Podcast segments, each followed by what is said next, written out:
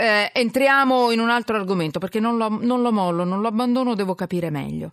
Attilio Bolzoni, giornalista del quotidiano La Repubblica, scrittore, sceneggiatore, eh, veramente ha lavorato molto in questo settore. Tra i suoi libri eh, La giustizia è cosa nostra, Rostagno, un delitto tra amici, C'era una volta la lotta alla mafia, eh, sto dando parole d'onore, Il capo dei capi. Uh, dimmi se sto... è Fiction tivù questa, però eh. anche... no, no, no, è un libro, è un anche libro, il libro, ho fatto bene, eh, infatti avevo detto oh. giusto, allora ciao, ciao Attilio. E poi Paolo Borsellino, anche qui Fiction tivù, cioè insomma eh, vabbè, i premi non li dico perché vabbè. No, però mi interessa, perché oggi c'è un pezzo tuo interessantissimo, ne parliamo, è ancora il capo di Cosa Nostra. Ecco che cosa si rischia a liberarlo. Allora, noi ieri, appena uscita la notizia, ne abbiamo parlato. Ne abbiamo parlato col professor Marazzita, che ci ha spiegato in maniera ineccepibile quello che dice la legge, no? La legge costituzionale anche sulla dignità. Quindi... sì. Eh, eh, guarda, sta arrivando dei messaggi, io te lo leggo questo perché è bello per te. Un grande scrittore, un grande giornalista, eh, Bolzoni, quindi mi piace. Vedi come... ringrazio, Beh, ringrazio. Veramente, mi fa piacere perché veramente i nostri ascoltatori sono molto, molto preparati. Vabbè, chiusa questa parentesi che, che mi faceva piacere dirti. Grazie. Allora, Attilio, mh, dicevo, ieri ne abbiamo affrontata subito questa notizia su cosa dice la legge in genere, legata e collegata a un fatto di questo genere.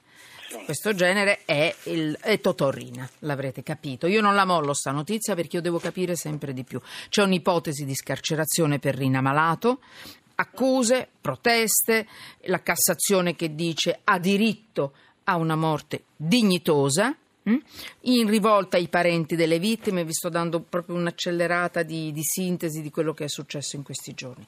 Allora facciamo così, noi abbiamo tre eh, documenti sonori, quindi subito tu una battuta e poi passiamo al primo documento sonoro. Dimmi. C'è un'espressione molto siciliana che si usava negli anni cinquanta sessanta, che era il massimo del prestigio per un boss, morire nel suo letto, a casa. Hai fatto una sintesi perfetta perché probabilmente questo è l'obiettivo. Indipendente dalla malattia o no, morire nel suo letto. Nel suo letto. Che noi... erano, i, erano i boss che non morivano per strada ammazzati e non passavano dal carcere o andavano al confino, morire nel suo letto. Quindi avevano rispetto per l'eternità. Allora, questo per darvi un, un'idea, tanto lo sapete tutti, in un modo o nell'altro, chi è Totò Riina, ognuno poi si sceglie quello che preferisce di quello che ha combinato. Io penso sempre a quel bambino eh, che è morto, insomma, il piccolo Di Matteo, esatto, con l'acido. Non voglio usare la parola sciolto, guardate, non, non l'ho detta. Sai come lo chiamavano? Eh.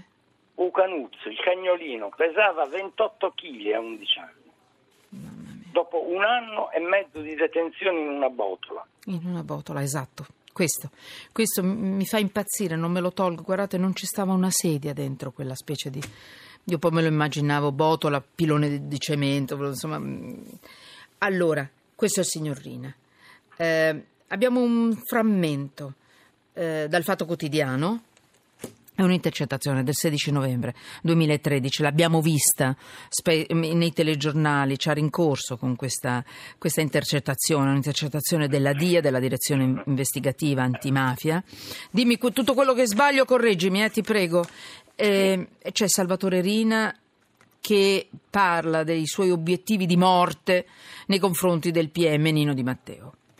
C'è un dialogo nel cortile del, del carcere milanese di Opera e con lui c'è Alberto Lorusso, esponente della Sacra Corona Unita. Riina passeggia, un po' si anche si siede nel cortile, eh, so, le riprese sono un po' lontane e racconta a Lorusso di, de- di desiderare molto, profondamente, fortemente una nuova stagione stragista. Senti, Attilio, io...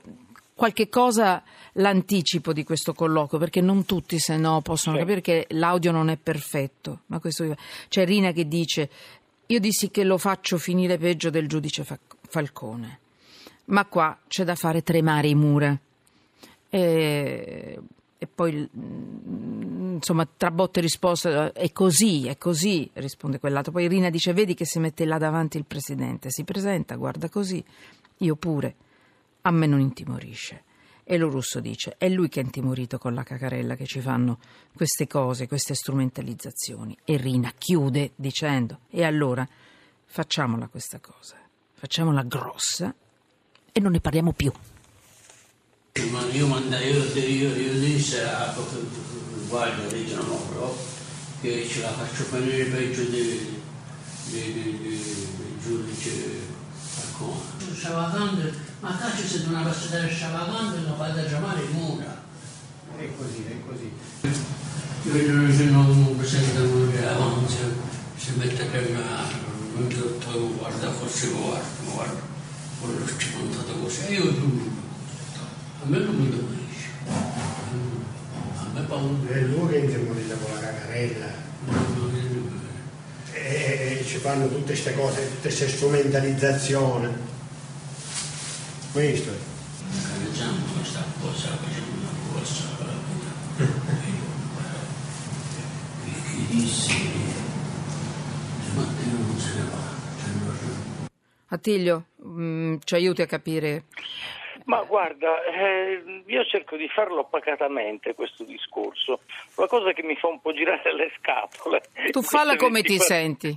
Sì, in queste ventiquattro ore passare per furcaiolo, perché argomento pacatamente sul perché uno come Totò Riina eh, deve restare in carcere, curato benissimo, al meglio, ma deve restare in carcere. Allora, in Riina eh, è stato arrestato in circostanze abbastanza misteriose, il quindici alla mattina, eh, la mattina de- del quindici gennaio millenovecentonovantatré.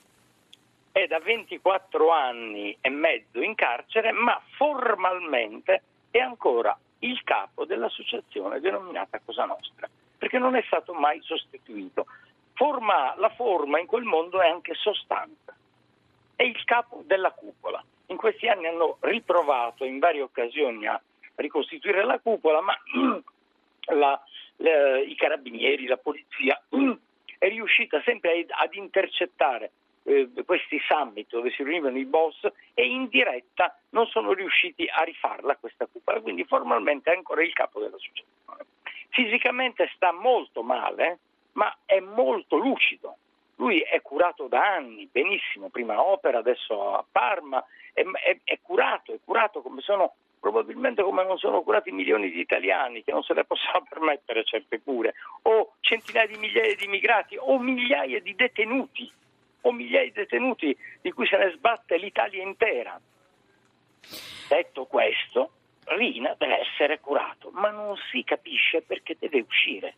Perché deve uscire dal carcere? Ma voi ve lo immaginate se il sette di luglio prossimo, quando il Tribunale di Sorveglianza di Bologna è chiamato a decidere su eh, questo pronunciamento della prima sezione penale della Cassazione e decide di scarcerarlo alla vigilia di un altro, di un altro eh, anniversario, il venticinquesimo, della morte di Paolo Borsellino, che è saltato in aria per mano sua insieme ai poliziotti. Allora perché ehm, scarcerarlo quando tutti sanno che fuori da quel carcere è ancora pericoloso, perché non aspettano altro che mh, catalizzare intorno a lui ancora la mafia delle stragi. La mafia delle stragi non c'è più, perché è tutto in galera, tranne Matteo Messina Denaro. La sua uscita sì. potrebbe veramente catalizzare intorno a lui un movimento che ha in, quel mondo che è insanguinato per venticinque anni. Non solo le, le, le strade della Sicilia, ah, ma anche sì. quelle italiane. Attilio, fermati solo un secondo, perché sì. con te, come te, che tu dici mi devo trattenere, sì lo so, solo quattro minuti ancora, io lo terrei tutta, tutto il giorno, Attilio. Ehm, si è mosso il mondo, e tra questi anche Gratteri, Nicola Gratteri, sì. insomma, che è il procuratore di Catanzaro, ma che è un sì. punto di riferimento per molti, e recupera anche lui concetti che hai lanciato tu. Sentite. Il quarantuno bis è stato istituito per impedire che eh, mafiosi, che boss, che capimafia come Riina, che hanno ordinato stragi, che hanno dimostrato fino a qualche giorno fa di essere attivi, di dare ordini, eh, non debbano e non possono mandare messaggi di morte fuori. Per me, da quello che ho visto, che ho letto, eh, Riina ancora è attivo, ancora dà messa- manda all'esterno messaggi. Se noi pensiamo che eh, due giovani eh, mafiosi dicono, hanno detto, eh, fino a quando ci, c'è Riina, eh, c'è Provenzano, non possiamo cambiare i vertici, eh, non possiamo riorganizzare Cosa Nostra. Quindi con, è uguale, eh, tirato una linea, cosa vuol dire? Che questi ancora comandano, che ancora sono loro. Qual è il rischio se lui dovesse uscire dal carcere? Ma il rischio intanto è che anche con un filo di voce, perché un, uno che manda, per comandare non bisogna fare bodybuilding, un pugilato, essere un sollevatore di pesi, si comanda con gli occhi, con lo sguardo, ma anche la stessa presenza fisica a casa è un messaggio, anche quello è un messaggio: io ci sono, io ancora conto, io esisto. Quanti boss possono uscire se passa la linea della Cassazione? Se passa la linea della Cassazione, siccome i boss sono tutti anziani e molti di questi sono in un centro clinico carcerario, sono a Parma, non sono in un carcere normale comune, a parte il regime di cui al quarantuno bis, c'è un centro clinico carcerario dove ci sono medici presenti ventiquattro ore su ventiquattro. Se un boss mafioso va a casa, non ha a dieci metri di distanza, a venti metri di distanza un medico presente ventiquattro ore su ventiquattro. Deve, impiegherà almeno mezz'ora, almeno un'ora per arrivare il medico a casa del boss malato. È curato meglio in carcere che non, che non a casa. Se Riina fosse stato latitante due anni fa sarebbe già morto, perché Riina ha avuto un infarto nel carcere e questo infarto gli è stato curato grazie ad uno della polizia penitenziaria che ha capito subito la gravità della situazione, ha preso un defibrillatore e l'ha immediatamente attaccato al defibrillatore. Quindi proprio questi eh, eh, che sono al quarantuno bis godono di un'assistenza sanitaria, di un'assistenza medica che forse all'esterno non hanno, non avrebbero. Attilio, Attilio, questa è già la sigla, mi chiudi tu la, questa parte di trasmissione, poi ci sentiremo ancora purtroppo e anche per fortuna. Un ultimissimo elemento: moltissimi dei familiari che oggi insorgono giustamente per l'ipotesi di eh, scarcerazione di Riina, qualche anno fa si sono riuniti e, di, e sostenevano, ma forse è giusto che Provenzano stia ancora al quarantuno bis, viveva, era un vegetale Provenzano, sì, quindi non c'è nessuna, eh, nessun, nessun sentimento di vendetta, eh. C'è solo la consapevolezza che uno come Riina è un uomo pericoloso. E poi c'è una fame di giustizia, visto che il nostro, la nostra legge lo prevede, un ergastolo e un ergastolo. Attilio Bolzoni, grazie.